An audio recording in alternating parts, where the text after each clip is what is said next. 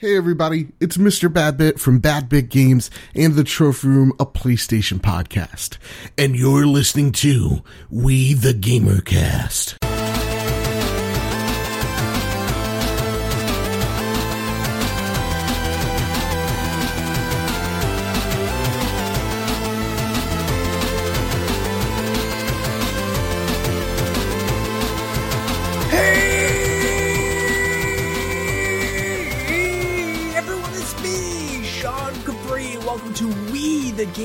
Gamercast. It publishes on Spotify, Apple Podcasts, and Google Play every single Monday. Thank you guys for subscribing and sharing and telling your friends and telling your moms and everything that you do to support this show and the crazy ride that we're on. Holy crap, we are back, everybody. This show it it was weekly and then it went away and then it was monthly and now it's weekly again and we're back and you know what man there are no rules anymore. There are no rules. Donnie Reese told me stop setting all these rules and just do what feels right. And you know what, man?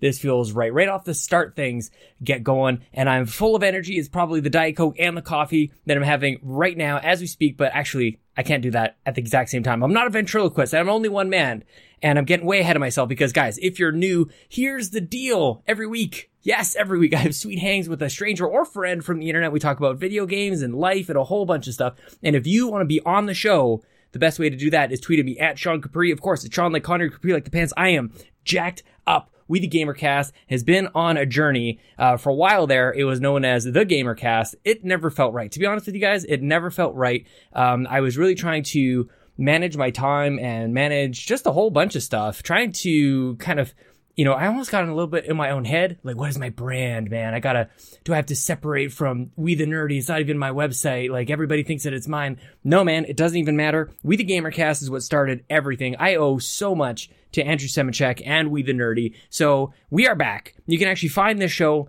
on We the Nerdy. I don't care. It's everywhere. And you know what? It's just, it's gonna be great. And we're gonna start things off with a chat with Jared Gauthier in just a second. Highly intelligent. You guys, most of you would see him on Twitter as Jared G. Uh, Jared has been helping me out for a long, long time, man. And holy cow, I'm like, this is this feels great. This feels great. Doesn't it feel right? It feels it feels good. We're gonna be back next week with um. Oh, you know what? I don't know if I can say yet. Ooh, I almost I almost wrecked it. Whoever you know who you are, I, I almost can't say who the heck it is. So holy cow, guys! I've got so much so much to say, so much to talk to you guys about. I know, um, I know, like I said, there's been a whole bunch of back and forth, but this is it. Weekly, at least through 2020. the focus on 2020 has been community. And Sunday mornings is when Bobby and I record Cup of Joe and Nintendo, and then we jump right over into community gaming. We want to make sure that everything at Yumi Capri is focused on you guys. I'm not chasing anything but friendship and togetherness and positivity, and that's it, man. I think uh, for a little while I got I got unfocused and this show is what started everything. And doing it monthly or not doing it at all, which are certainly things that, uh, or even bi monthly or no schedule at all. I had a lot of thoughts of what to do with this show. And the one thing that just kept coming back was like, you know what, man? Everybody calls it We the Gamercast anyways, even though I tried to, you know, change it to the Gamercast. Um, we the Gamercast is the show. And by the way, there have been two feeds running side by side. We the Gamercast actually never, its original feed never shut off. Um, the Gamercast was going over there. I actually now have two feeds. so whichever whichever one you have stayed uh, subscribed to, it's all going to work. There's going to be nothing for you to change. But if you do notice any hiccups, because I'm pretty sure nothing should happen, but if there is anything going on, please do let me know. Um, it's been a while, guys. It's been a while since I did this on a weekly basis, so hopefully it all works out. I was reflecting on it, and Ellie was about a month old. My daughter, my second kid, was about a month old when it all kind of just we just canceled it all. And I I remember I remember just bawling my freaking eyes out because I put the announcement on Twitter and then just all this kindness came out. Um, I remember particularly Justin Masson's message really struck a chord. Um, Adam Leonard sent a message out about um, how this show brought everybody together and how even though it would be odd that we would probably never meet each other, that that kind of like lit a fire under my butt, especially in 2019 when E3 happened and when Extra Life happened and all these things like no man like we can we can jump on a flight. We can make these things happen. We can actually meet each other because we have real friendships that are born out of this show because we have real conversations. This is a bit of a different take on the old video game podcast. And i've always wanted we the gamercast to kind of reflect the, the chats that you would have if you're at like a Comic Con or a PAX or something and you're standing in line waiting to do the thing that you want and you're excited about, and you turn around next to you and go like, hey man, what are you into? Like that's kind of what the show has been about. And I'm so excited. I'm actually booked up all the way through into March. Like we're now, it's February 1st as I record this. Patrons will get the show first. And um, then otherwise it'll hit free feeds on Monday. So guys, if you're hyped about this as much as I am, please, if you wouldn't mind, patreon.com slash Yumi Capri definitely helps the show. And actually, uh, I'm really, really trying to hire an editor. If we can get that Patreon just up just a little bit, my goal is to hire an editor so that I can really keep up with all this content and you guys can actually make us better. It's almost like that was a thing. Remember that? Make us better? That only uh, hits for some of you guys. but anyways, um, you know what? Why don't we just jump right into it? If I think of anything else I want to talk to you guys about, we'll throw it at the end of the show. But before I do that, I want to thank all of our patrons at patreon.com slash Yumi Capri, especially our gold members like Mr. and Mrs. Nasty Boots, Brendan Myers, James Johnson, Dr. Doom, Joel Brooks, Jonathan Brown, Ryan Turford, the man on the moose, and Zach Bradshaw, Mr. Eggshan. Guys, oh, Zach, um, I hope you're having a great trip to Mexico. I think I saw that you're going to. So guys, uh, with all that said, with all that out of the way, as Mr. Badbit would say, Let's jump right into it. Here he is, uh, Jared Gauthier, longtime supporter, back in the Mub days, man, back in the Make Us Better. He's always been tossing support to Bobby and I, and he designed the new logo, so it's actually very fitting for Jared to be the first guest for the We the Gamer Cast. It's back, it's bright, it's colorful, it's great, and actually in this chat, you'll see my live reaction to the new logo. Like one of the first iterations of the new logo uh, was the first time I ever heard it. So let's jump right into it. Uh, let's uh you, oh please follow Jared at highly intelligent. It's highly like Zelda and intelligent like intelligent, so you can do the math together. Here he is, Jared Gauthier.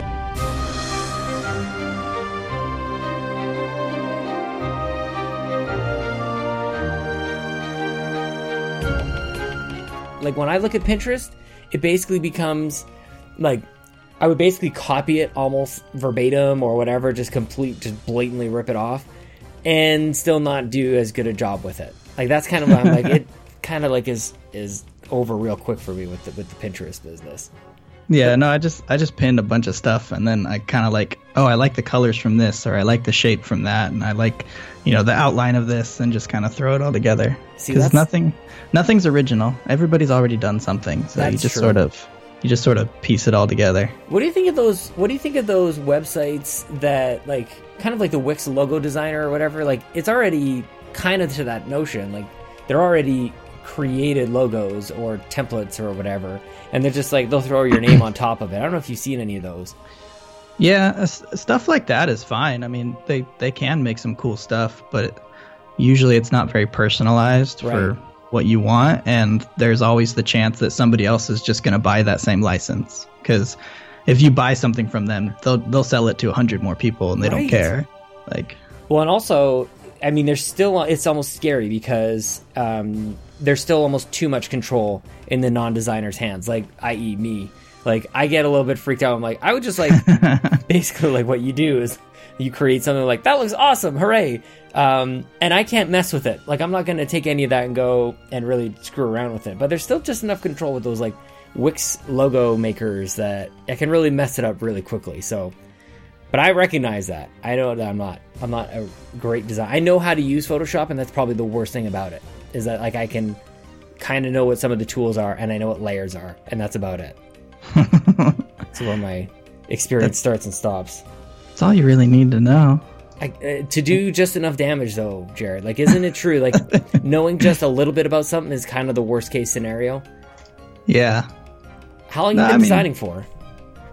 Um, a couple years. Well, no, probably longer. But um, I started actually doing stuff for people a couple years ago. Yeah. It's just a hobby that I do that I really enjoy. It's not what you do like for your your nine to five. No, no, I I I don't think that I would have the ability or clientele to do that, and I yeah. don't have like the situation to be like, all right, I'm gonna quit and live off of savings for a year and and see if I can build up a base, you know? Yeah. Isn't that so. made like these little hobbies that we all kind of do? It would be great if they were like full time, but at, at, the end of the day, yeah. we kind of know like we've got a long way to go for that to happen. like there's it's a pretty enormous gap to like Let's uh, even pay for even like one of the bills in the house, let yeah. alone like the house bill. It's kind of an enormous gap. Yeah, I mean, for me, it like is I pretty much am at a consistent rate where I can at least pay for all of my Adobe stuff. Yeah. So my side designing pays for the software that I use to designing. Which you enjoy Um, doing anyways. Yeah, and Yeah. It, it's also extra, but not like an enormous amount. Sure. Um, but it's good enough. What else? Like, what other stuff have you been like working on? Is there a place where, or any um, projects you've been working on that people could go check out? Um, yeah, I I created like I rebranded a couple streamers on Mixer. Mm-hmm. Um, one is called Decrypted Gamer, and the other one is she. Her name is She's Onesie. Mm-hmm. That's an amazing name. With kids, with kids just running around in onesies all day, I'm like, man, you guys, you live in the best life. I'm wearing jeans like a sucker over here, and you guys got Yeah. onesies. well, she got it because she was like pretty heavily into Fortnite, and she loved the onesie skin. Of so she rebranded herself as She's Onesie. Mm-hmm. Um, now she she's kind of gotten away from that, but she still loves that, and so I kind of rebranded her stuff. So you're not like, like quote, like classically trained for this stuff. No, You no. just kind of like picked it up and like, because I I've said to you a few times before, like your design is just so clean. Like that's I don't know if it's like a hallmark of yours, but like I, I feel like I could spot your stuff just by like how tight and clean it is. Although now that I'm looking at this like We the Gamercast thing, like that is the most different thing I've seen from you, but still very clean, very tight. But yeah, there's a, there's a certain. I think the first thing you ever did for me was um like a like a streaming schedule, like way way Yeah. back when. You're like, how about I try to do this? Like, yes, please, God, I'll take all the help I can get. Yeah. No, I I um there's no classical training. I I actually started because I I was really in it was during the Google Plus days Yeah, and I was really into I mean I still love Android, but I was like really into Android and all the updates and everything and then Google came out with um Android I think 7. It's when they introduced the material design hmm that they're using now, where it's like really flat, bright colors. yeah, And like I loved that so much. And so I started getting into designing, but I actually started off with like icon design, like not logos, but like icons for apps right. and like user interfaces. Mhm. And so when I started getting into the more creative stuff, like actually designing a logo from the ground up and other things, I just sort of took that style and moved it in. And now I'm starting to kind of move away from it, like branch out so I can do more things. Yeah, Cause, you know, flat, flat design is nice, but you got to be able to adapt. is flat design what you mean by like user interface and icons and things like that? Is that what that means? Um, no, flat design is like your your logo that I made you. Um, where you know there's no there's no shadows or really depth to it. Oh, it's I just see. just solid colors. Right. Um, whereas something, I guess you could kind of compare, and I don't know how familiar you are with Android, but like stock Android by Google is flat design, where there's not really much depth to it. It's just bright colors. They have some shadows and tinting and stuff, but it's not like it looks more like paper than it does. But then if you look like at Apple and their icons, there's a lot of like sheen and, and shadow and, and gloss, and it, it looks they look kind of like bubbly, like there's depth to it. I'm literally like looking at my phone because I don't think that I've ever thought of it in this way. But yeah, of course. So it looks like Yeah. there's actually like space between like the mm-hmm. tiles and everything in the and the background Yeah, instead of it looking more like a like a, I actually look like I'm looking into a scene on my on my iPhone, which I tried I Android twice. Jared, I'm never going back. I think that I'm just locked in until until Microsoft brings back their phone and they're gonna just win it all. I just that's a heartbreaker, man. I wish they I wish they did a thing. Um, you mentioned the, Yeah. the the Google Plus days, and you literally meant like days, right? Like because it's like it lasted for like six days, I think it was, maybe no, it was I was on that for At like three 50 years, man. Fifty days at least. It was around for like six years. What kind of like icons? and s- Is it iconography? Is that a different thing altogether? Is that like what, Yeah, kind, of, what kind so- of stuff were you working on there? yeah, so logos, um, logos are like somebody says, Here, here's my business, whatever. I Yeah. need a logo, and so you design something that represents them, iconography is like we need something that well an icon like an app icon is different than iconography Sure. um, an app icon is just take our logo and make it into an app icon Yeah. but what i enjoyed about android at the time they've, they've since kind of moved away from that but what i enjoyed from them was like if you look like the gmail icon Yep. You know, it looks like an envelope. There's a little bit of depth to it. Like it's an actual shape. And like Yeah. the Google Drive icon is a shape. Um, whereas on iOS, they just slap it on a on a square. like they take a logo rounded- and they slap yeah, it on a round rounded corners. square. Mhm. um, and so Google at the time, it was very like symbolic of, of what the app was. Everything was different. And so like iconography, like if you open, if you open like Twitter and each tweet has the little heart and the retweet and the, the comment icon and Right. that's iconography. It's tiny little symbols that are barely anything, but they represent something. isn't that that seems they both i think present their challenges in that like it's almost like out of limitation iconography like you have to communicate a lot and like in some cases you want them to click on it or supposed to communicate like what that button is going to do or what perhaps that thing is going to what action or command that's going to do versus Yeah. like communicating a brand which sounds like a taller ask which is insane but you also have like all the tools and colors and everything else available to you there so it's, it seems Yeah. like obviously two different like schools to uh, to attend for each one of them, but also all wrapped up to when you think of when I think of it, like I don't know that I would have necessarily thought of it as two separate things until you kind of laid it out like that. Yeah, they, they really are separate because iconography is you have to design something where somebody's going to look at it and know what it is, mm-hmm. even if they've never seen it before. They Right. kind of just inherently understand it There's because it looks like something they've already seen before. Yeah. So it's almost like eh, like a language or a vocabulary of images that we see. Pretty like Even right now, I'm looking at like on Skype, and there's like there's a hang up thing. There's like a little camera. Like obviously that that means that I can be able to see the person, and then the mic the microphone. I'm not sure that Mm-hmm. I've seen these exact icons anywhere else, but I know exactly what they're going to do, and that's kind of like just mind blowing to me. Like this this shared human experience. We don't have to like say to the other person or necessarily have it. There's no caption that I need, but I I kind of know what those things are going to do. Yeah. Yeah. And, and then, um, but then, yeah, branding is a whole different beast. That's that's where you have to take somebody's image or their company and what they stand for, what they mean, and create an entire brand around that that's me- consistent.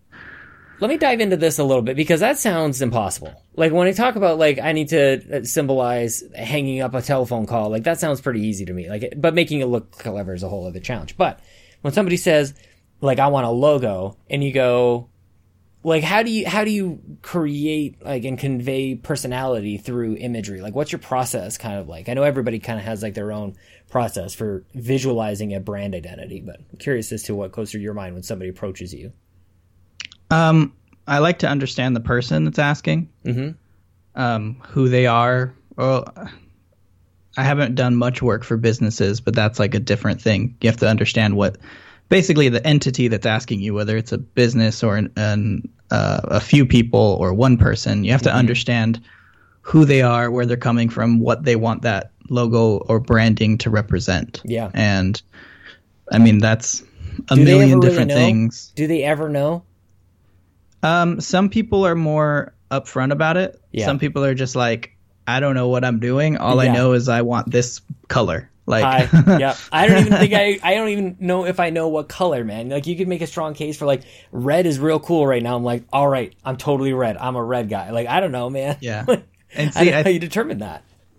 Uh, yeah, and so a brand usually cons- will consist of um, a logo, whether Mm-hmm. that's a, a glyph or a letter mark. Um, okay, what? So a glyph is like the Apple logo. Okay. It's just, it's literally a symbol of an apple. Yeah. A letter mark is um, Kellogg's, where it's just it's literally the word. Gotcha. Yeah, and usually like a stylized kind of font kind of thing, or is it is it Yeah. supposed is it essentially a font like a Kellogg kind of thing with like maybe a more hand drawn type of K?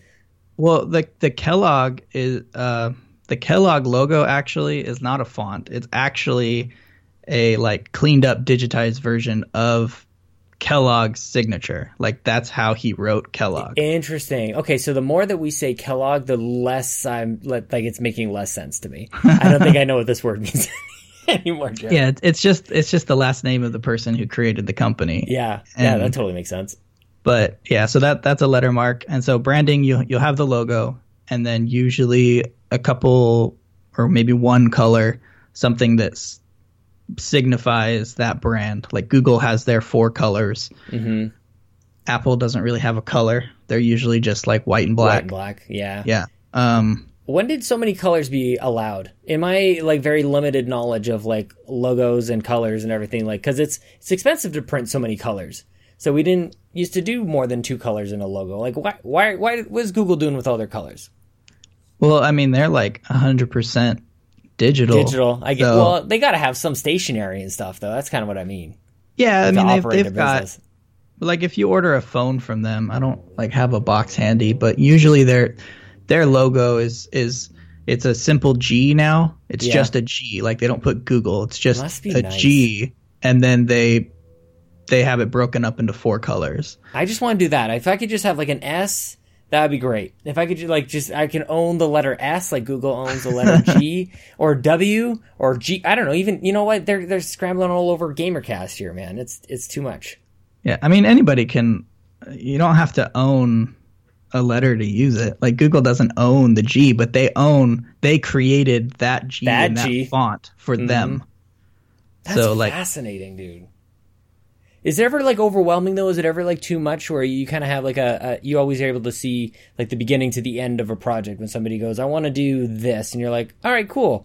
I don't know exactly what that is going to look like in the end, but I'm feeling pretty confident that I'm going to be able to kind of work through it with this person. Um, it's, it's never clean cut. yeah, I'm sure. I very rarely know like where to start or where it's going to end up and yeah. it usually changes sometimes I'm working on something for weeks and nothing's happening, and all of a sudden it clicks and it just all falls into place. Mm-hmm. Um, it yeah, it's it's kind of a mess sometimes. Is, is, there a way for you to like you kind of mentioned with Pinterest earlier, but is there like another way for you to like kind of cultivate that that creative energy or anything, or is it better not to to force it? Um, yeah, if if I'm really struggling, I'll go into Pinterest and just sort of look at something that I already have pinned, or just try to get an idea of which way I want to go. Yeah. Like, you know, do I want to go Of course it depends on the person and what they want. You know, if they mm-hmm. want something very very clean and very um, proper and and business like you know, then I'm not gonna like the logo that I just sent you, We the Gamercast. Like I wouldn't, I wouldn't create something like that for them. You know, yeah. they, that obviously would be too playful. Um, it kind of reminds me of like those uh, those toy blocks, like those alphabet blocks kind of thing. But they're mm-hmm. obviously it's not blocky either. I don't know what it is about that. It's just maybe it's the colors really that kind probably of, the colors that capital, I chose. like block lettering kind of thing. Yeah, and that's not set. I was just sort of messing around with colors. I had it all one color and it was just too plain and talk to me about color and color selection and color like schemes and everything like that. How do you like I only know I know about an inch worth about a whole bunch of stuff, Jared. Like, and that's kind of maybe why I'm able to do this show and just kind of let people who know better things or know more about the things talk about them more. But like, I know about like the color circle, maybe, uh, if that's even a thing. But I know about like the various like shapes that you can have like, um, opposite ends of the color, what's the color wheel? Mm-hmm. Right. And so those can be like, like red and blue, which maybe you wouldn't think go together, but because they're on the opposite ends of the circle or the wheel, that works. But you can create like different shapes, like triangles and all these things. Talk to me a little bit more because there's I only know this much, but help me round out my thoughts so I don't sound like such an idiot. You're getting into color theory. That's like well, and it's kind of like, like music thing. too, right? Like I think music yeah. has some some like wheels or the fifths or whatever. Mm-hmm. My brother so, would be so ashamed of me right now. yeah, so the the color wheel is is like your primary colors. Um, right. It consists of I don't know it off the top of my head. Let's see 12 colors. Okay. And it, it starts off with your primary colors, um, which is um, RGB, red, green, blue. Yep. And every other color comes from those colors. So the color wheel consists of those three opposite of each other. And then as you get closer, you have the, the pink, which is a is a mixture of blue and red, leaning more towards the red side, and then Mm-hmm. purple, which is blue and red, leaning to- more towards the blue side. Um, so yeah, your color wheel is about as basic as it gets, but then the way the colors work together, well, I mean, technically all colors work together. Like Right. you can you can make any color work with another color as long as there's enough contrast or they are within a similar family. That's kind of what I'm Um, trying to determine. Is like, how do we find that family? Because man, when I when I open that like Photoshop thing, it's like pick your color. I'm like, I don't know, like spin the wheel for God's sake. Just like give me a random one, and maybe I'll start from there. It's like it's I'm hopeless when it comes to that sort of stuff. But when I look at this amazing, and I should I'll have a I'll have like maybe if it's okay if we can share this uh, in the in the show notes or something like that. To like these all look like they were pulled from like the same like swatch row when you go buy um, paint at Home Depot or something. Like it looks like they're from the same family or like brand of of paints. Whereas like there's so much variability. And this it, this is me like you and I have different brains. Whereas I think uh, the creativity allows you to work in all angles, 360 degrees times four. And I'm like I'm so I'm so linear that I can't quite work that way. I don't even know where to start when I see such limitless possibilities as the color wheel on top of like the transparency of it all. Like it just changes all the shades of it all. Like you can see I'm getting overloaded and overwhelmed just thinking about it. Well, I mean, it is a lot. I mean, if if you're just looking at the colors, so the colors that I chose here are uh, yellow, orange, and blue. yeah. and then I used different shades of those colors to add the shading. So there's like a darker orange, there's a a more orangey yellow to get that that shadow. Um, there's the dark blue lines and the mm-hmm. black outline, but then where it's like really shaded, there's the dark blue, but it's not quite as dark as the lines. That's a So- lot of, that's a lot of decisions you've had to make in there. And- And, it all comes together. and so and then yeah so you you kind of you don't just start putting down colors you have to choose okay what colors do i want do i want one color do i want two colors do i want three colors Yeah. then you choose what those colors are you know and in this case i chose orange yellow and blue. Okay well which which shades of those? Like you can't red and blue or not red and blue orange and blue go together but not always. Like you can't have like certain shades of orange won't go with certain shades of blue. Like Yeah, so they, they kind of have to to match. Mm-hmm. and it's and it's it's really just playing with it. Like it there's not really an inherent i mean i guess it could be an inherent ability to just sort of see it but you know i i choose one color and then i choose the second color and i put them side by side or on top of each other and Mm-hmm. see if they work and if and you can tell like anybody can tell if something looks well not anybody i've seen some pretty bad things but but most people can tell when two colors just don't mesh. Like there's, you know, it's kind of hard to look at or like Mm-hmm. they kind of blend together and it just feels weird on the eyes. I think you're I think you're giving a lot of people too much credit. And this is where okay, so this is what I'm coming to understand is that basically you're born with it. Like or maybe you can like help to just through practice kind of train your eye to see it, maybe even like like pitch in music to identify like, ooh, that's out of tune. That doesn't quite sound right. Um, and maybe work yourself towards maybe the right the right pitch. I don't know if that that analogy is Yeah. completely iron ironclad. But I get what you mean, man. Like it's like for me, I just I I know it when I see, but I don't. I couldn't choose it. I think that's the magic for you. Like I think you're able to go from scratch and create something, and it's the same thing with music. Like I think I could hear a song and I could learn how to play that song, but I would never be able to write a song. I don't think. I I don't know. Like it just I I it's too much. There's too much vari- variability, man. I'll just play a video game instead, I guess. I'm sure you could. But It I have such an comes down- appreciation for it. yeah, it just comes down to practice. I mean, Yeah. you learn. Everybody starts off learning guitar, learning things that have already been done. You know, they they learn songs that they know and like, and eventually you just sort of you take what you already know and basic chords and tie them together and see what sounds good. See, you're so nice, man. Like you really should be like just telling me to uninstall Photoshop and, and Illustrator right now and just just quit while I'm ahead and Well, no, just you- let let the pros do it. You gotta you gotta be able to use the templates that I give you. That's true. that's, that's a good point. Okay, so I won't I won't be completely deleted them. Um, man, I'm just I'm always so impressed. I'm always so grateful. I wanted to ask you a little bit about like why like you started helping me a number of years ago, and I'm sure I wasn't the very the first one, but like why why help people? Like why reach out to people? Like you could be spending your time doing pretty much literally anything else. Like what is it about?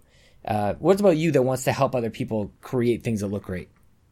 Um, I enjoy doing it. It's fun. Yeah. Um, I'm I'm I'm at the point now where I'm comfortable in my ability that in in a lot of cases I will charge people. Yeah. Um, unless I offer to do something, normally if somebody comes to me, I'll I'll, I'll end up charging them. Um, but when I first started out, it was mostly like, hey, I want to improve my abilities, hmm but I don't want to just create random whatever. Like I want, you know, they always say that um, limitation breeds creativity. Yeah. I wanted something like a project to work on Yeah. and and be within some sort of bounds. So I, I just sort of started reaching out to YouTubers and podcasters and stuff that I enjoyed, who had things, and I'm like, I could probably do a better job. You could tell they just threw it together in Photoshop or whatever. hmm Um, probably spending way too much time thinking about oh well at least in my case like sitting there still getting wrong by the way but spending way too much time trying to trying to figure it out and honestly like there's there's people like you and Adam Leonard and Antonio Guillen and the list goes on and on about people who have reached out to various people within the community and just like like God bless you guys, man. Like you, all of you guys have just elevated everybody just to another level because it is like it's important when you see when you see a cup of Joe and Nintendo. It's a it literally is that like we're putting together a temporary uh, artwork right now before we can get like the real deal from Adam Leonard up in there. And it drives you crazy that it's still on there because it's like, oh man, we're getting all these reviews coming in and the real deal is still coming. But like it matters like what you what you put forward because people can they can kind of see it to your point earlier like you can see if this was professionally put together if there was thought behind it or if it was just something that somebody made in paint because anybody Yeah, can do that yeah, I mean, there's just people as humans are attracted to things that are attractive. Mhm. That's just that's just how we are. What makes good design in your like i don't know if that's like a that's definitely not a simple question to ask or answer but like what in your mind like when you spot something go like that's a good design? I think we were kind of commenting earlier last year or uh, last year about the um was it the paris logo the paris olympics? With the flame it almost looks like bad bits logo just saying. But like i think Yeah, every i think was like- universally everybody's like that's a good logo. Like what is it about good design? I, I think I mean good logo design is or design in general, good design. There are rules like Yeah. um, contrast is a big thing where what do you mean by that for somebody who doesn't know exactly like what con- like i think about contrast on my tv when i turn up the the meter on contrast and brightness So contrast is just like it's contrast. It means the difference between two things. yeah So like white and black is like the biggest contrast you can get in color. Right You've got the complete dark end of the spectrum and the complete bright end of the spectrum. But contrast comes in all different ways. So you can have contrast with color, you can have contrast with shapes. So like you could have a small circle and a big circle. That's contrast.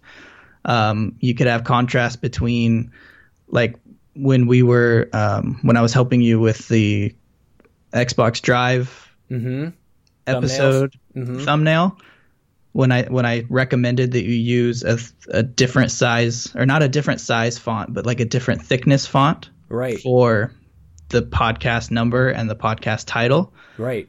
That's contrast where you've got two fonts that are similar but one's thicker and one's thinner. It provides contrast. It makes the eyes jump around.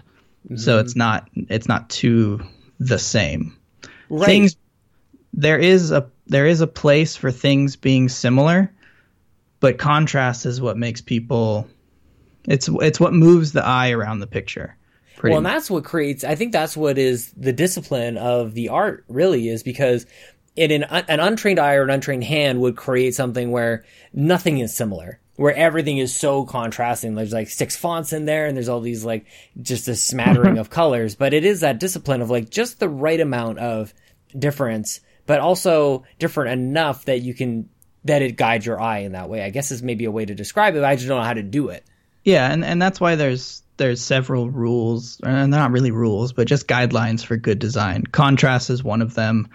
Um, simplicity is one of them. Yeah. Um, because you know you could be con you could have contrast with a billion different objects, but it loses its meaning if it's not simple. Right. Like look at just take for instance, I think what I personally think is one of the best logos is Apple's logo. Yeah. It's simple. Like it's but really it doesn't have inherent contrast because it's just an apple with a piece taken out of it. Mm-hmm.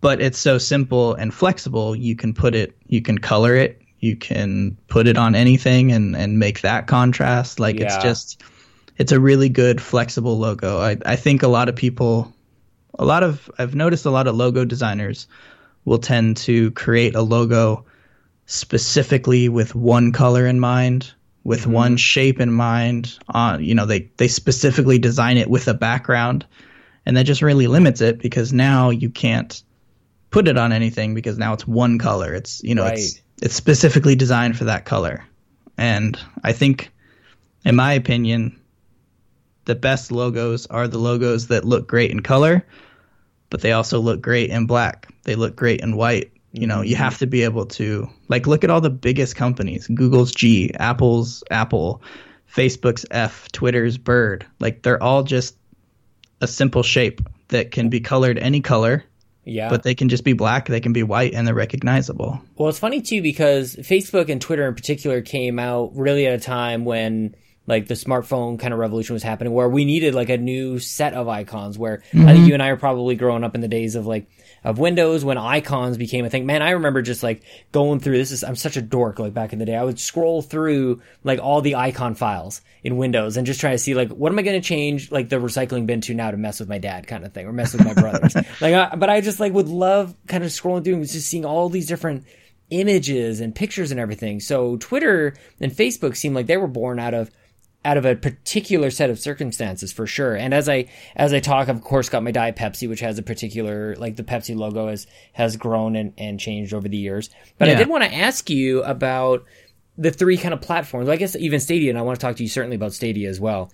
Um, Nintendo, PlayStation, and Xbox. What is your favorite of the three logos? And then like what like kind of maybe walk me through um, why you like or dislike the various platform logos. Um well when it comes to Nintendo, are we talking about Nintendo's logo or like Yeah, their current Switch logo. logo? I would say, well, actually, either. Actually, in that case, for sure. Like, maybe because I think Switch maybe is better. I'm gathering from your from your question Um, to differentiate. I prefer the Switch, but but just because I I like I like icon logos Yeah, or, or glyph logos. like, I, I the, pre- like the Joy-Con kind of thing on the back Yeah. of the Switch. Yeah, I, I prefer shapes and symbols over just letter marks. right. Um, but the Nintendo logo is it's just it's but it still has that that thing that I was talking about where you can color it, you can keep it white or black, you can really put it on anything and it works. Yeah. Like there's no it's not overly complicated. Like they didn't design the letters to fit, you know, they have to be red and blue at the same time. Like it's it's just a flat logo. hmm Um, if I had to choose my favorite, it would it would probably be either Xbox or the Switch logo. Yeah, Um, maybe the Xbox logo, but it's only been the Xbox logo recently after they kind of ditched the trying to make it look like a sphere rather than a circle. right. And so it's just flat with like that X cutout. hmm Um, super simple. We've kind of gone away from. There was a time when every logo, and I think even car manufacturers as well, like very involved, very detailed, and we've kind Mm-hmm. of gone away. I think maybe it's just the the era where things are simple now. Yeah, I mean, in 20 years, they could go back to super detailed. Like, that's Totally. just. I, I don't know if they really would, because when it comes, like, you know, 15, 20 years ago, when 30 years ago, when everything was print, um, Mm-hmm. to make something stand out on the page, you'd want something really detailed and, and designed. But now, with the digital age and everybody looking at screens, just pops of color and and things that work well on a screen because there's no depth to a screen, Mm-hmm. whereas there is on a, a page in a magazine. Um, I think the flat kind of design, not being overly overly detailed, especially with all kinds of ranges. I mean, you've got 4K 75 inch screens and you've got 724 inch screens, you know. Yeah, that does that kind of does the work for you. Yeah, so you, you can't make something super detailed because on a TV it might look great, but yeah. then you zoom out and you can't tell what it is. What about um, the, the game studios? Like, I'm going to dive into Xbox for a second here. I saw, I remember seeing the Game Studios logo, the Xbox Game Studios was, and it's stacked. I guess is the way to, to describe it, right? Where you have like you got the big circle on top with the X on it, and then it says Xbox, and then the next line under that is Game Studios, I believe. If I remember, if I remember correctly, it's that, and I, I instantly thought like, is this like? I feel like logos were either like all in a row, like one. I'm not sure how you describe, like either completely vertical or it was just like an icon by itself. But this was like, it seemed like tricky and inflexible. Like it kind of has to stay like that. And I don't know if that struck you as odd or if you look at that logo and go, it's fine. But like it looks to me like really uh awkward. I think is maybe the word I'm looking for. Yeah, um the Xbox Game Studios, I wouldn't I'm looking at it now, I wouldn't really consider it a logo. It's it's the right? logo the logo is, that not bad? no, cuz the logo is the Xbox and the Xbox icon. Yeah. The Game Studios is just a subtitle. You know, it's it's not I wouldn't really consider that part of the logo. The logo is the symbol and the Xbox lettermark. Okay, so even even the, the circle and the, the X on the top and then the Xbox stacked on top of each other, even that looks a little I don't know. and I love Xbox, but I just don't yeah, know about this one. I could see how they I mean they could make some adjustments. I I think I find it I find it a little odd that the game studios isn't the same thickness as the Xbox. Like yes. it's slightly thinner and right. it looks a little off and but it's not there's and see this is where contrast comes into play where it's it is smaller and a little bit thinner but it's not enough. So it just looks like they typed out game studios with the Xbox Xbox font and shrunk right. it down a little bit but didn't customize it to make it feel better. How much money do you think they spent on that? Like how many millions of dollars you pay for like a like top tier logo? Like this is a this is an important logo. it's like, and they they moved away from Microsoft Studios before. It was sort of like the paint or whatever that was the paint underline. Um, prior to that, which I think this is still better, but man, I could harp on this all day long. Yeah, but, uh, I, I mean, who knows? I mean, it could have been like could have been an intern. They were just like, "Hey, we need this logo and, There's and this no wording." Way. Like, There's no, but that's kind of what it looks like. This is like, I think it was OK Beast a couple years ago. Oh man, I'm gonna, I'm gonna mess up the quote, but I think it was Alex Vinnig. I gotta ask him about this. Said um, that the soundtrack sounded like a, a, music student in his first year of college or something like that. I don't know, but mess yeah. up the quote. What about Stadia's logo? Speaking of Google, and I want to jump over to Stadia a little, in a little bit. What about their logo? It looks it looks splashy. It looks like a it looks like um, a whole bunch of color just um, splashed on there with a big old S. What about that one? I, I think it's I think it's pretty good. Yeah, I like that that logo a lot. Um, again, it has that simplicity where you can make it big, you can make it small, you can mm-hmm. you can keep it white or black. They and then you know they have their branding color, which is like that those that bright purple and, and pink um, that's on there, or mm-hmm. red, or whatever you want to call it. Um, but I, I do like their la- their logo because the the name Stadia is a little odd. It, it's like the plural of stadium. Yeah. You know, a bunch of people together playing whatever. Um, totally. Yeah, that screams gaming to me for sure. Yeah. but their their logo is is interesting because it's an S for Stadia, obviously, mm-hmm but it's also supposed to be kind of reminiscent of like a Wi-Fi signal. Um, oh, is it? I didn't. It totally is. Yeah, absolutely. Yeah, and so it's it's not something that you know that really jumps out or even needs to jump out, but right. it's there. Like mm-hmm. it's it's uh, like like the Apple logo and the you know people call it the bite out of it or just like the chunk that's missing. Mm-hmm. The reason that's there is because the designer of the logo when he was making it, originally he was just gonna have an apple, but he yeah. realized when he made it small, it was like, is this an apple or is it a pear? Is it you know? Right. So he took the bite because it's like an apple with a bite out of it is very well known. Mm-hmm. So it it something doesn't have to be completely obvious. I feel like I feel like a lot of designers will try to be too clever. Yeah. Like they try to put so much into something and, and make it super obvious what it's doing. And it's like Mhm.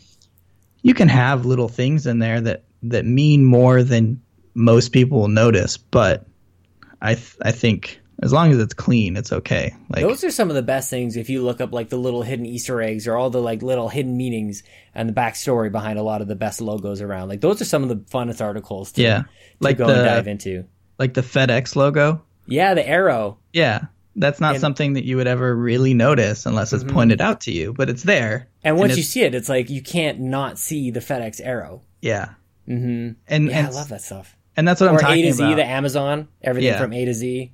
and it's also smile. Yeah, Like- yeah, It- that's real good. It, it's just you don't have to be so clever and try to make it so obvious, hmm but just have little touches in there that sort of mean something. Yeah, And then- and then- special, Ultimately, ultimately, people are just going to get used to a logo no matter what. Like, right? I mean, unless unless the, the console itself doesn't, or whatever you want to call it, unless uh, Stadia doesn't last uh, survive its original year. What are we? What's 2020? Are they going to survive 2020, man? oh yeah, I I think they'll be around for at least five years. And you're not just saying that because you, you have to continue the world's first. You guys must have been the world's first Google Stadia podcast. you must have been right out of the gates. I don't know if I heard anybody else. Maybe even to this day, you guys might be the number one Google Stadia podcast.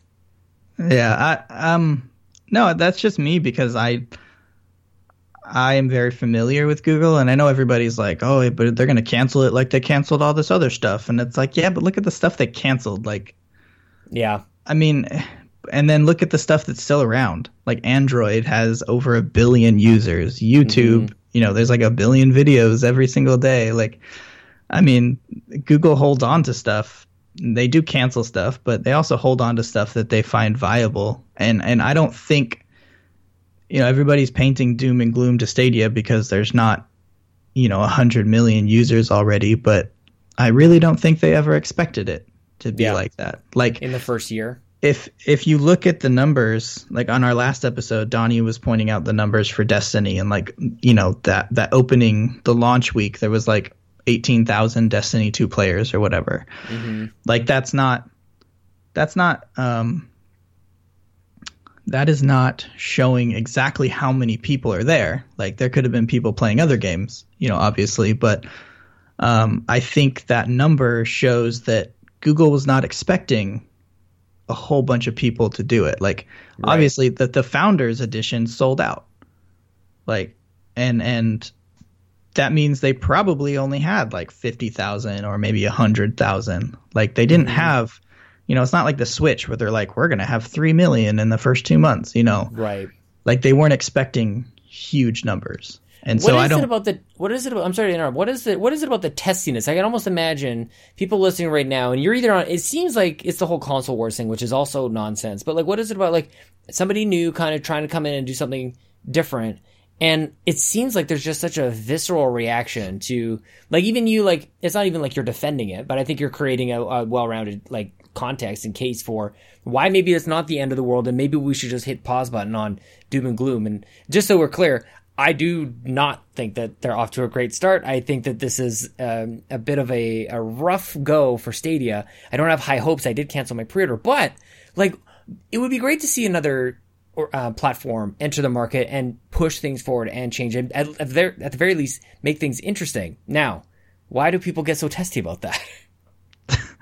I don't know, human nature. They just they tend to want to hate on things they don't understand or don't like or It's you that know, simple, isn't it? I, I think I think a lot of people that you know we there's something if there's something that I don't enjoy I just ignore it like Yeah. you know I move away from it I don't uh, immerse myself but then you go on to like Twitter under every tweet tweet that Stadia puts out you know there's there's people in there that are like we love it we love it and then there's people that are just like you're gonna die you should just quit like you know like what I don't You're gonna die. what drives people to go in there and just be hateful I, I mean Well, maybe need this to is. need to get a psychiatrist on here, but yeah, that's- that's true. I Zach think- Erickson can come on for a third time in a row. and I think it's when you have when you have a fan base, and I think there's something about games and I think movies kind of have this too, where people just get so invested in whatever it is that they like.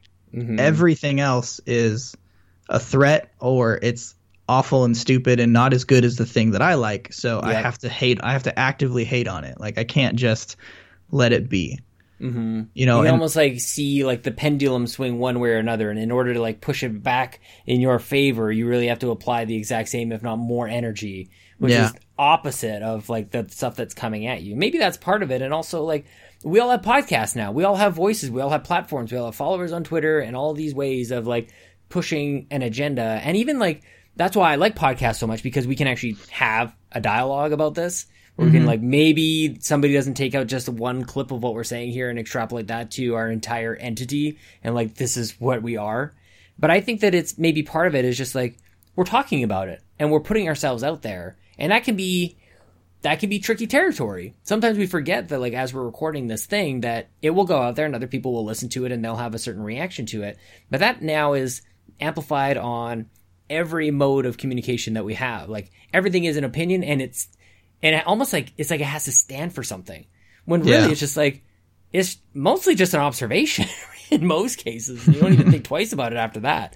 But yeah, and it's I, so defining now. And I think there's this really unhealthy um, attitude within the gaming business and industry of that people you're either winning or you're losing. Right. Like, it's like why can't we have four successful platforms? Yeah. Like, I mean, sure, there could be the one that's selling more, but that doesn't necessarily mean they're winning. Like, mm. you know, if, if that's the platform you like and you like to be on the one that's selling the most, like, good for you. But, mm-hmm. like, it, there doesn't have to be winning and losing. Like, it can just be people, you know, bunch of companies making stuff and everybody enjoying what they enjoy. Well, I'll say that as somebody who was a we started Bobby and I started podcasting during the Wii U era, which I don't know if it gets to be any darker times than the Wii U era. Bobby I and I love being a Stadia fan. Well, I guess well maybe this is a, this is an encouraging story hopefully for you Jared is that like we were there and many of us many people are nodding along like yeah I was there during those days they were dark dark times but at the same time if you had a Wii U and perhaps even a 3DS but certainly if you just had a Wii U you were enjoying good games Mm-hmm. Like for those of us who were there, like, and I mean really there, like you had a good time with your Wii U. And now that the Switch is banging and it's the like number one console and whatever, I think 2019 uh, and in December, like just it couldn't be better. Times couldn't be better for Nintendo. Do I feel better now? Like, am I uplifted by Nintendo's success right now? Am I is my life like completely changed around? Probably not. Like, I don't think actually, definitely not. In fact, I'm enjoying my Switch and I was enjoying my, my Wii U. If nothing, I've just got more games and I've got um, more paralysis happening. but I, I think I kind of say it just for anybody listening to go, like, think about the difference in your in your general happiness and like think about what we're all fighting for when it comes to some of these like online console wars. It's really silly. Yeah, it's I've never really understood it. It's like and it's like that with everything. You know, there are people who are just like, Apple's the best. It's only Apple, and, and Android is awful and terrible. And then you yeah. actually talk to them, and the only time they used Android was 10 years ago on, you know, an $80 phone. Like, like of course mm-hmm. that was a terrible experience.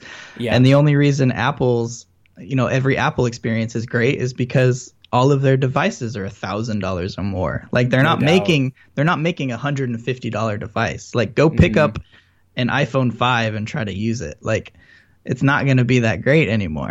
Mm-hmm. like and I think there's just that attitude of like people have allegiances.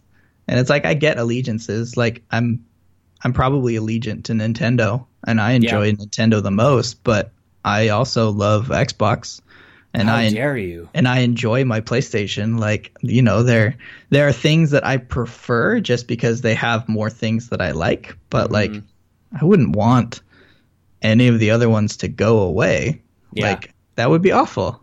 It's kind like, of amazing that we, like we're in this place too, and it's like this next generation seems like it's going to be probably the most interesting. And it, yeah. I was excited for people remember when the Xbox One was first announced and up against um, PS4, and it did seem like at a time we were going to get different experiences. Like it did seem like PlayStation was going certainly one way, and like I was one of the maybe twelve people on the planet going like, I like what you're doing with Kinect. And I kind of like that that Skype camera follows me around the room, and like I liked what I was going to be able to do with that. Um, but you know, it's maybe one of the first classic cases of the court of public opinion just like ripping something to shreds. Uh, maybe not the first, but like certainly in the in the in the way of like Mass Effect Three, making uh, the crowd kind of making Bioware create a new ending. They're kind of getting into dark times, but it meant now the rebound is going to be really interesting. 2020 is just going to be absolutely insane. Yeah. Um, I don't know if you've had any thoughts as to like um, games you're anticipating. Everything seems to be pushing further and further into the year as we as we record this this morning. Um, Dying Light two was was pushed back as well. Um, but are there any games that uh, jump out at you as like you can't wait to get your hands on, or what's your most anticipated games for 2020? Um, my most anticipated game right now is Ori and the Will of the Wisps. Nice, yes. Oh, that is objectively the correct answer. That is, aw- and it's it, it has it's got to have had its last delay March 11th, I think it is. So we're Yeah, you know like two months away, just under two months away as we record this. I am so stoked. I just replayed Blind Forest, and I think you and I were just saying like that's a perfect game. Like that is Yeah. damn near a perfect game. It really is. Like it there's just you know, there the movement and the fluidity and the music and the art and like even the the levels like it, it has a nice balance of there are parts where you're just you feel like awesome and you're just bouncing off of enemies and flying through levels and then there are certain levels where you just die a thousand times like Mm-hmm. you know I, I love a good challenge that i have to really push through but there are but i also like that god mode feeling like you just feel Yeah. like you've mastered the the controls you know Mm-hmm. um, yeah, so Ori and the Will of the Wisps, I'm really looking forward to. Um, I'm actually quite looking forward to Avengers. Really, I don't know if you're allowed to say that, Jared. I think that's not not I allowed on the internet. Honestly, I don't even know what that game is. I just I like Marvel, and Yeah, man. I'm interested to see what they do with a third-person superhero game that involves you know six different heroes and probably more as they add. Yeah. Being able to play it with friends um because I, I enjoy like we I have some buddies that we all we all play battlefront 2 pretty regularly um on the playstation Mm-hmm. and you know that's fun like it's just fun to get together with friends and and play a cool game under an ip that you enjoy like That is sweet. um i think it's easier to stick with something when you really enjoy the ip Yeah. versus um, versus a game that might be great, but you don't really have any sort of allegiance to it. So, Um, so Battlefront versus Titanfall kind of thing. yeah, I be a little guess. trickier to, to jump in. At least Titanfall, the first one. What a what a what a rough road for that one. Um, be, Jared, now like you guys do the Stadia show. Wait, Mm-hmm. the Google Stadia show every month ish. Yeah, It's sort of like whenever now news whenever it comes up. Is that your first podcast? Is that the first time you ever did a show? Yes, yeah. The first episode of that was the first podcast I ever did. That's awesome, dude. So, like, how are you finding it? Like, are you like, are there any surprises or anything that you've kind of learned along the way of jumping into the podcast scene as somebody who was previously a, a listener and an avid supporter and really like just lifting a lot of us up over the years? Um, yeah, it's cool. I mean, I, I do like it. Um, they're, they're the only reason. Well, uh, other than like there wasn't a whole lot of news for Stadia like pouring in, so we decided on monthly. But a, a big factor in that was I don't want to be a podcaster. Right. Like that's not my goal. Mm-hmm. So I'm like once a month is good for me. Like Yeah. you know, because it's an hour show or an hour and a half show, but that's actually two hours because of setup and and all you know, and that's a lot of time to dedicate when I could be doing something else. I could be hanging out with my wife, or I could be designing, or and and I do. I think the biggest draw of podcasting is being able to just talk to people. Yeah. Like I don't have a lot of um, friends that I can just nerd out over Google stuff or Nintendo stuff. So like that's kind of I kind of get that out of my system with the occasional podcast or or talking on Twitter with people.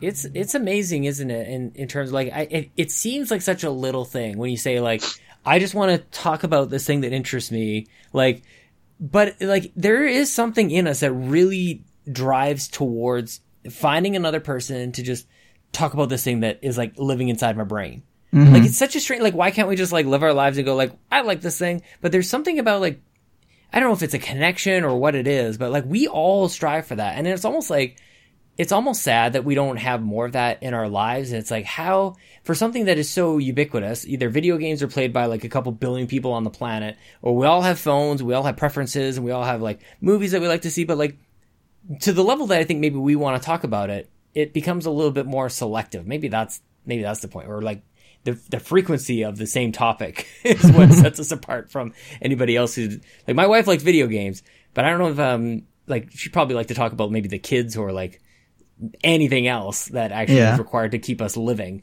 Whereas I'm like, okay, so this is what's going on with Bobby, and this is what's going on with the stuff and everything like that. Um, yeah, I, I get it, man. You just need to have that that time, that dedicated, almost like a standing date. Yeah. Well, I just remember when Google was teasing, you know, we're coming out with we're getting into the game thing and and leading up to to the the GDC um, when they had that first conference. You know, me and Right. Donnie were like geeking out about it, and I was really only listen. I was listening to my only reference to Donnie was because I was listening to Nintendo Shack Yep. and I started following on Twitter, and he was like excited for Stadia and everything, and I was like, "Hey, I'm excited too." And I I made a joke, and I was like, "Hey, we need to start a podcast." And he messaged me, and he's like, "Hey, do you want to? Do you like really want to?" Because there's like literally nobody else that's excited about this. Ah, dude, dude, that's like that is danger food. That like that sentence has been uttered. I don't know how many trillions of times across the planet, but like it's basically you, you say that jokingly, and then you're definitely doing a podcast. Like that's basically how Bobby and I got started. That's how a lot of people. Uh, I, I think Dave Moore and I got started in a similar way. Like we should just. I think it was actually the exact same thing where I was actually on a Skype call. I was chatting with Dave on my way to work one day, and we're like, we should just do an Xbox show like this. Like let th- this is it. This is the show. It's amazing how like those ideas just like come out of nowhere. Like I'm literally driving my car. I'm like, I how am I supposed to do another show at this time? It was a couple years ago, and I'm like, well, I could do this. I drive to work every day, where you're like literally carving out. So I'm glad Yeah. that I'm glad that you you're like keeping it kind of compartmentalized, so you can kind of do your other things as well. Because it, it becomes a sickness. It becomes maybe a little Yeah. bit too, too much. I, I've tried to keep it in its place because yeah. you know I don't I don't want to be doing it weekly. That just ties up time, and and I've kind of made it where I'm like, yeah, I'm a third co-host, but I don't Yeah. feel like super obligated. You Yeah. know, if, if something happens, I can be like, yeah, just do it without me. Like I don't really care. like you're you're the perfect co-host. You're just super chill. You're just like like I don't know, man. It's just and you're smart and you're well you're articulate and all those things. And it's like it's it's great. Like how I guess have you just always been kind of like low key in that way of just like pretty like not high, not too low, just like just getting the things done. Oh yeah, yeah. That's Yeah. that's uh, teachers in school were always like, he's so quiet, but like all the kids follow him around. Like Yeah. they just he has like this presence about him, and just very Just wise. very just you know, I don't. I guess I'm just laid back about everything. I don't let Yeah. anything like worry me or stress me out because ultimately things that are stressing you out, like if there's something that you can do about it, just do it, and if there's not, just write it out. Like if you can't do Yeah. anything about it, there's no reason to overly stress about it. So I think I've gotten worse as time has gone on. Like I think I used to be really just like you'd never even know. Like I used to have like a, the the best poker face ever, and maybe maybe now, or at least I used to think there I was, but like very just like very quiet, very shy. Actually, mostly just really shy, and um, that kind of kept me from just like bursting out like this. Um, but yeah, like it's it's something else to just be able to just be just keep your cool through any situation is it's getting harder and harder for me. I think as time time goes on, no good, man. Been Yeah. working with Bobby over these years. I'm going to blame it on that. Bobby is a very um, what's the word? A passionate person. It's the for a lot of Jersey. It's things. the yeah. It's the Italian and Jersey. It's the it's the, the magic connection between the two of us. That's for sure. Um, last couple questions. I want to talk about your your handle on Twitter. Highly intelligent. Mm-hmm. Obviously, a Zelda reference. Is there like is there his? You, you said you really like Nintendo. There's a fandom there. What was your first Zelda game that you played? Ocarina of Time.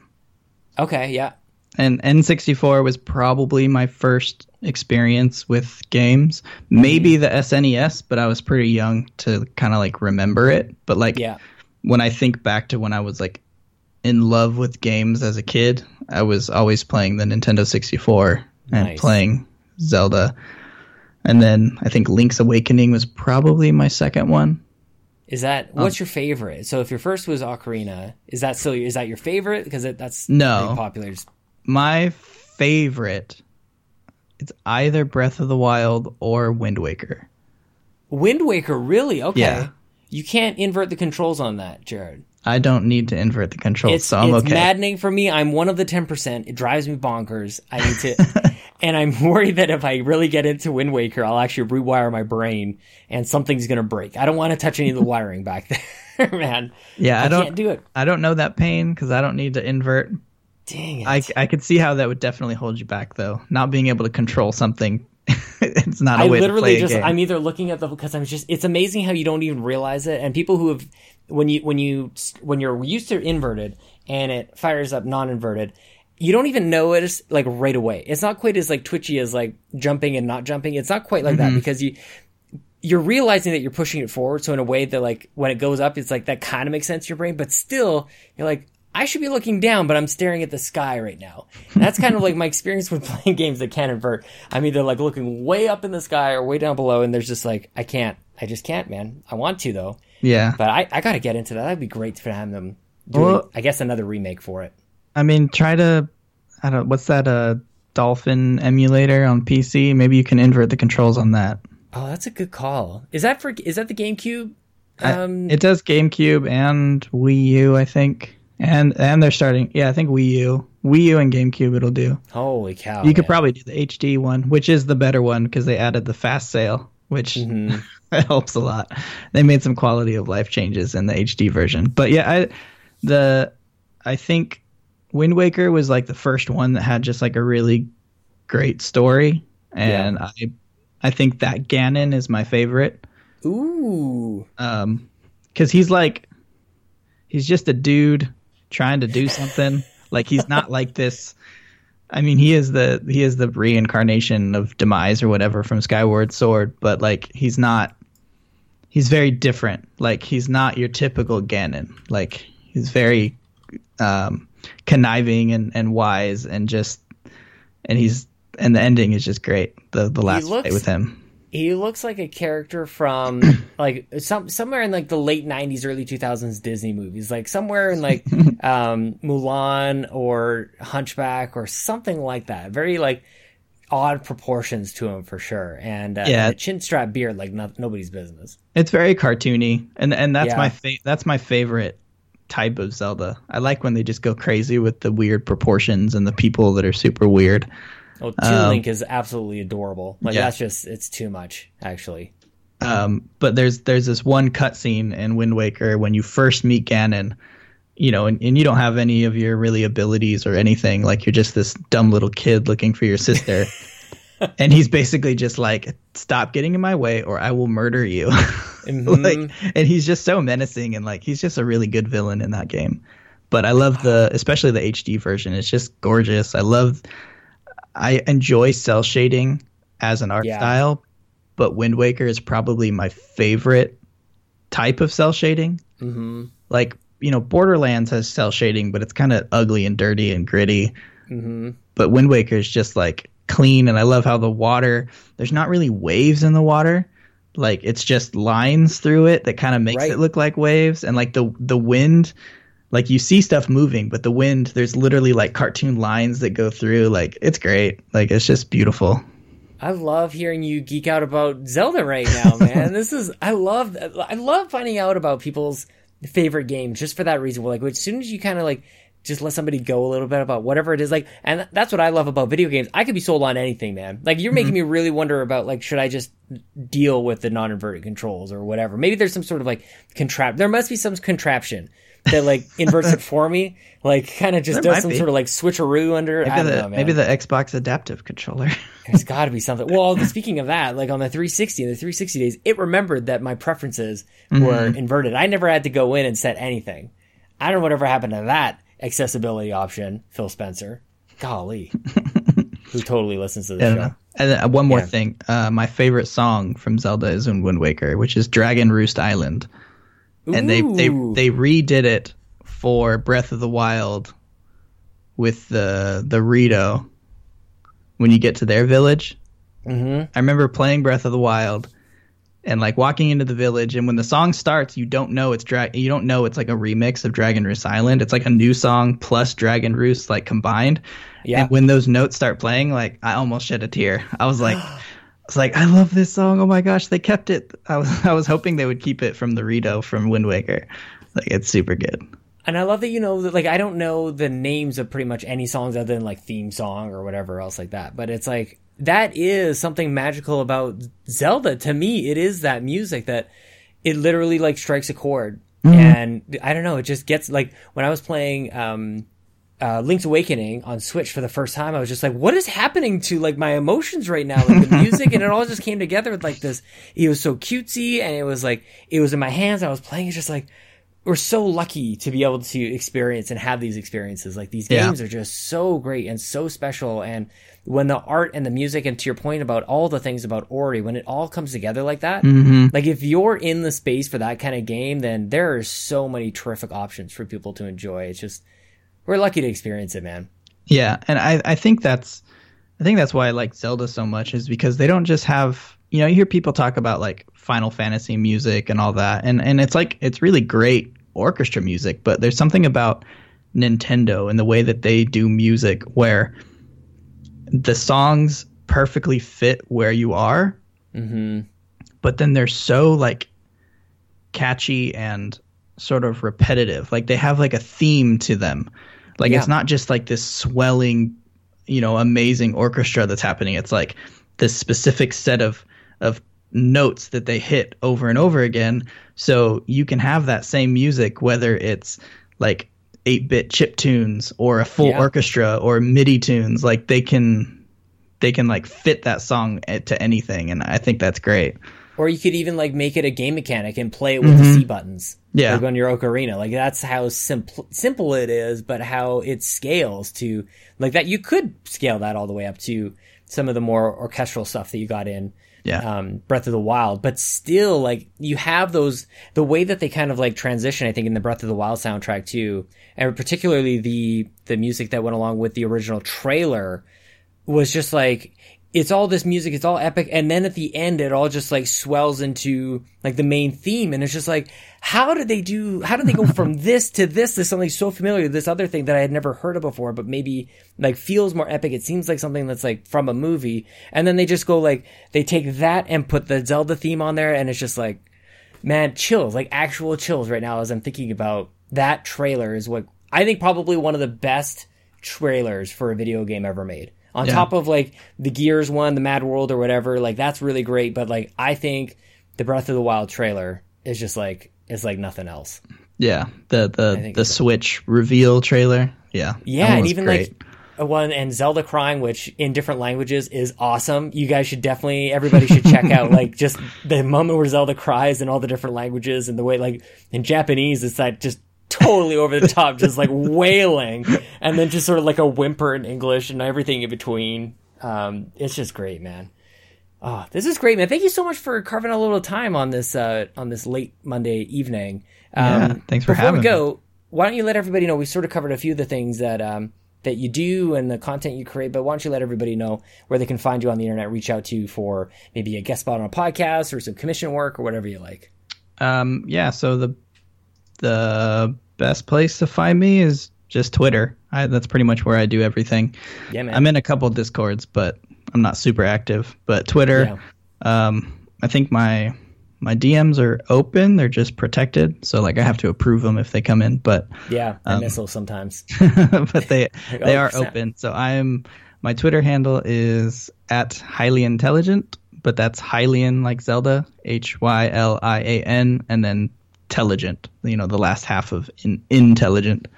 It's so good. It's such a great handle. Tough to say. It's- tough to say. I'll, I'll think about it how I can make it a little catchy at the end of the show. It's it's tough to say and it's very long to spell, and Yeah. like I like it, but like I can't secure it everywhere because like Mm, like PSN. I had to go with Yeah. Hylian T because they don't allow enough letters to do the whole thing. PSN, my God, what a disaster! Holy just, crap, we um, made it. We we managed to slam the PSN within this episode. Thank you so much. Xbox, I was able to get the full thing. Uh, even Nintendo, I can't. I'm Hylian Yep. T. Like I, they don't allow 19 letters or however many it is. I'm considering a Patreon goal of like at a certain number of patrons I'll let somebody else choose my PSN name for me right now. No, like I'll just I'll change it back to whatever. You can't. Don't you just have Sean Capri? Now I do. I changed it back from what it was before, which we would Yeah. need to get into. Just- but you Just know, keep it there. Don't. That's a that's a dumb Patreon goal. just keep it Sean Capri. The point is, who cares about P- who cares Think about your PSN? branding. Who Um, cares about PSN? yeah, if you if anybody wants to follow me on Twitter, go ahead. I tweet about Nintendo and pretty much everything gaming. Um, and if you need something like a logo or a mixer stream branding or even like an intro video, something lower third. yeah, you did bad bit stuff. Yeah. Yeah, of course. When I was asking about the other things that people might have seen, like the intro for Bad Bits, like video, like the distorted business and whatnot. It was wasn't that you? Yeah, the Spider Verse. It's so good. I did that. Um, Yeah. yeah, I animated his. Well, he's got like two intros. He's got like the really fast like PlayStation one. I did Right. I did that. I rebuilt the symbols and had him fly through the screen and and reveal the Oh gosh. logo. I did his like Spider Verse PlayStation one. Yeah. And you did Bobby's whole stream and everything, the the, the Yeah. zappy lines and everything. Yeah, I did Bobby's camera overlay. I'm working on like a, ca- a background for him right now. Um, who else have I done stuff for? It's pretty much just Bobby. That's that's that, those Bit. those are great, and, and people will definitely know to check out um, all of those all of those designs. Very very nice, Jared. Thank you so much for carving out time, man. I really appreciate you doing this tonight. Yeah, no problem. Thanks for having me on.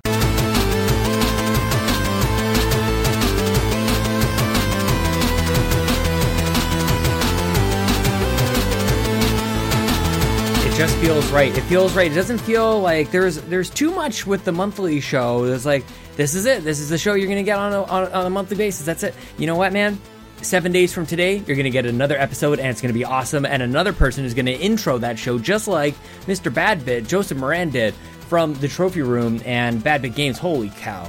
We're on it, guys. I am stoked, and I hope you guys are stoked as well. Thank you to Jared Gauthier, and I hope you guys also enjoyed that music that introed the conversation. Legend of Zelda, The Wind Waker, Pirates of Dragon Roost. Ooh, my stomach. Did you guys hear that?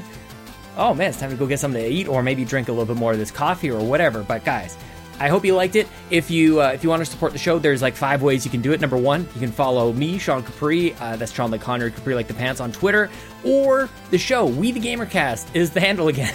Don't worry about it, guys. We're just going to stick through it. Uh, number two, you can share uh, with your friends or talk about it on your own podcast. You can rate on Apple Podcasts. We might do another push like uh, over at Cup of Joe. We've got a $50 gift card to give away because we hit 50 freaking reviews on Cup of Joe and Nintendo on Apple Podcasts. That was amazing. We got a huge push, top 25 Nintendo podcasts, by the way. You can follow me on Twitch at twitch.tv slash Capri, where I stream Tuesdays and Thursday nights and Sunday mornings, actually. And uh, if you really like the show, you can throw a buck or two or five or ten over at patreon.com slash Capri. You get bonus content. You get this show early. You get my uh, solo show, the Q&A, the Pants Patreon podcast for patrons podcast and guys it's a great time. Bobby and i also do a monthly show uh, where we just we just sit and chat. It's actually a lot like this. This was really the inspiration for the yumi and capri monthly show. Not really about video games just like how bobby and i are doing. Like we just talk about life. You guys get a little pull behind the curtain. It's essentially bobby called me up and was like hey man how you doing? I'd be like here's all my stuff. He's like don't care. Let me tell you a little bit about me.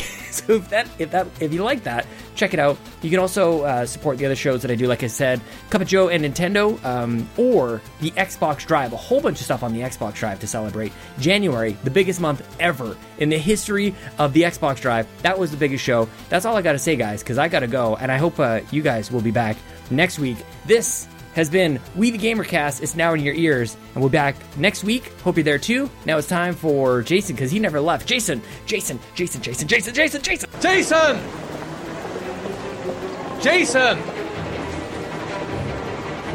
Jason! Jason! Sean! Sean!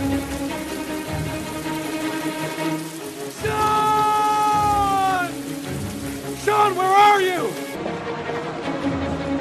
Jason! Jason! Jason! Sean! Sean! Sean! Sean!